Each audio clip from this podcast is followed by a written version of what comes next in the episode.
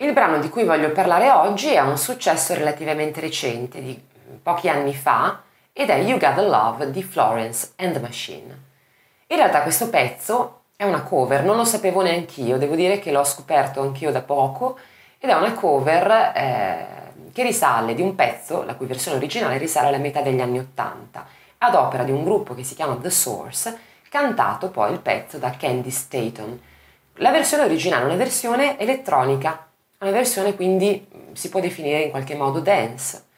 E io, eh, ripeto, e qui mi dichiaro assolutamente ignorante perché mi era sfuggita, ma devo dire che ascoltando la versione di Florence and the Machine, melodicamente, eh, sembra che quella appunto di Florence and the Machine, che poi l'ha portata al, al successo planetario,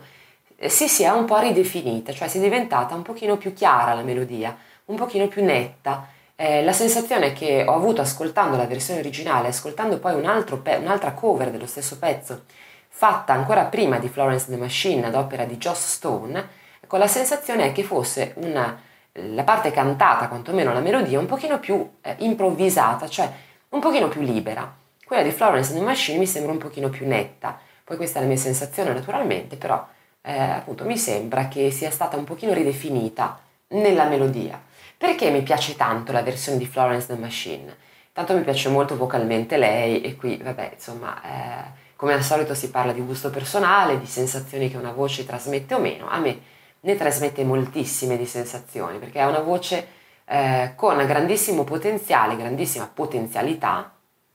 che però non è di quelle voci ultra ultra perfette, cioè ha dei momenti in cui eh, a me, al mio orecchio, suona un po' più cruda, un po' più tagliente, mi piace moltissimo proprio questo, eh, questo contrasto che c'è tra momenti in cui sembra perfetta, eh, con un suono molto morbido, a momenti in cui invece diventa un pochino più, più ruvida, diciamo così. E poi mi piace moltissimo l'arrangiamento di questo pezzo. L'arrangiamento con un pianoforte dominante che va a seguire tutta la canzone, quindi va a accompagnare tutta la canzone un pianoforte che è suonato in una maniera molto incalzante e che ti fa muovere, che ti fa eh, bere la canzone tutta in un sorso. Un'altra cosa molto interessante che mi piace di questo arrangiamento sono dei cori, dei cori che ci sono verso la fine del pezzo e che vanno a sovrapporsi, anzi a, a, ad accostarsi, si mettono sotto poi in realtà alla voce principale e che sembrano addirittura dissonanti, anzi sono proprio in alcuni punti quasi dissonanti, eppure in questa dissonanza molto gradevoli e molto azzeccati eh, proprio nel contesto del pezzo. Poi Florence the Machine ha fatto molte altre cose, ha uno stile molto ben definito e poi un pretesto Florence the Machine, eh, uno si aspetta una band, in realtà è solo lei, Florence, e non c'è un gruppo, il gruppo sono dei turnisti, è lei che fa tutto, è lei che si scrive le canzoni, è lei che le canta, è lei che poi eh, molto presta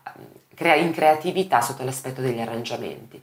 Però insomma questo brano, che pure è una cover, eh, l'ho trovato poi sicuramente il pezzo manifesto di quest'artista e è comunque una canzone che mi piace tantissimo, che mi coinvolge tantissimo e che poi riascoltata nelle altre versioni ha delle caratteristiche ancora diverse, ancora comunque piacevoli che eh, insomma meritano, quindi un pezzo che in tutte le sue sfaccettature